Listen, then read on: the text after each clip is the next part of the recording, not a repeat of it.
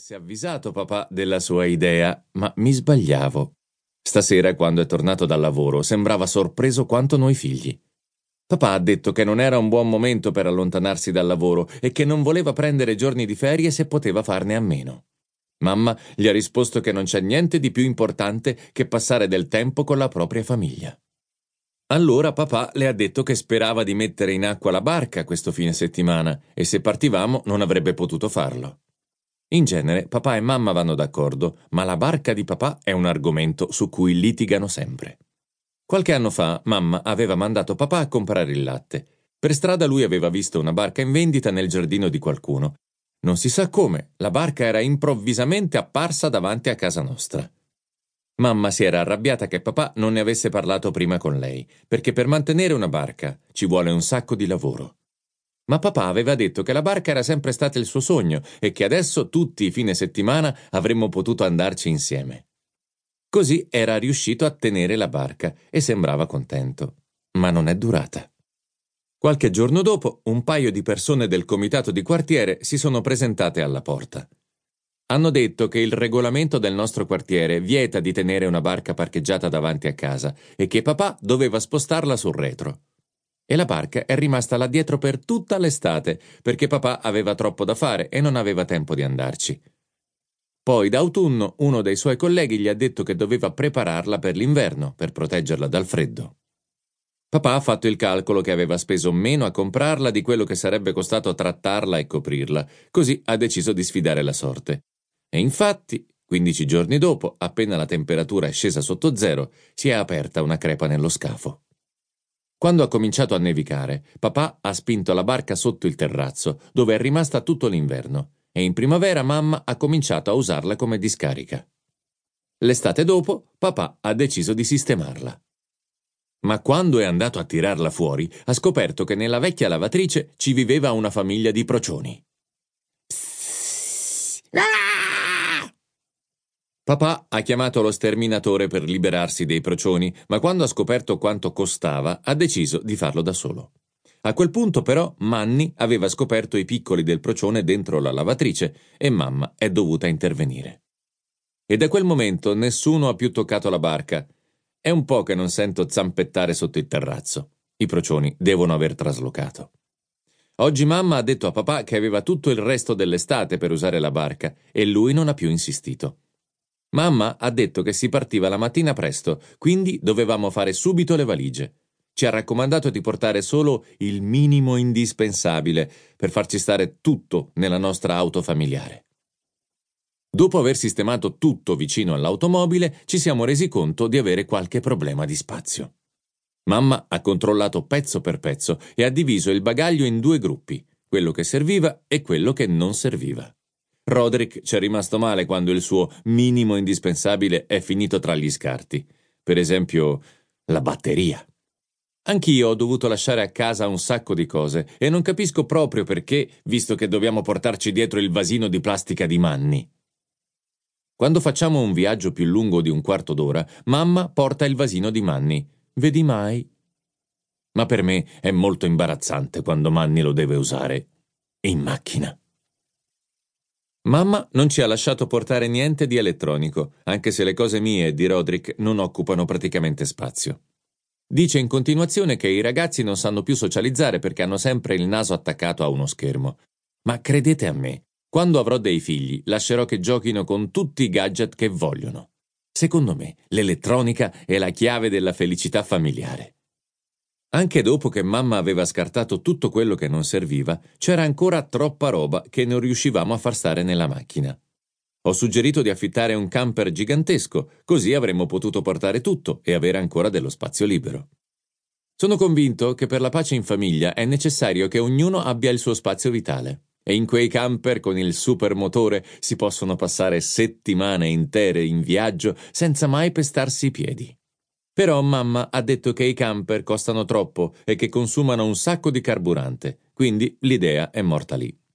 Roderick ha detto che magari potevamo prendere uno di quei carrelli che si attaccano dietro all'auto, e a me pareva una bella soluzione. Ma era chiaro che Roderick immaginava il carrello come una specie di mini appartamento per lui, e quindi anche quell'idea è naufragata. A quel punto ci si è messo pure papà con la sua trovata. Ha detto che potevamo risolvere il problema dello spazio infilando tutto quello che non stava in auto dentro alla barca, che potevamo portarci dietro. Credo che mamma si sia resa conto che non avevamo altra scelta, così ha ceduto. Ma tirar fuori la barca non è stato uno scherzo.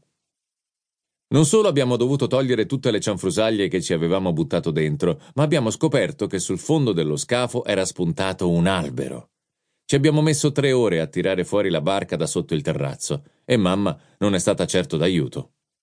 Una volta portata la barca in strada, papà ha rattoppato il buco sul fondo e la crepa dello scafo con il nastro isolante. Spero soltanto che l'itinerario che mamma ha progettato non ci porti vicino all'acqua. Perché, per quel che ho visto, in barca non c'è nessun salvagente.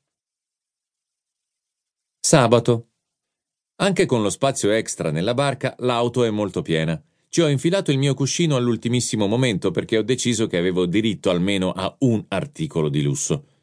Pensavo che Roderick si sarebbe preso l'ultima fila di sedili, perché quando usciamo tutti insieme si corica sempre a fare un riposino. Qualche volta ce lo siamo anche dimenticato lì dietro. A Pasqua ci eravamo quasi seduti nel banco della chiesa quando mamma si è accorta che Roderick non era con noi. Infatti, era in macchina a schiacciare un pisolino.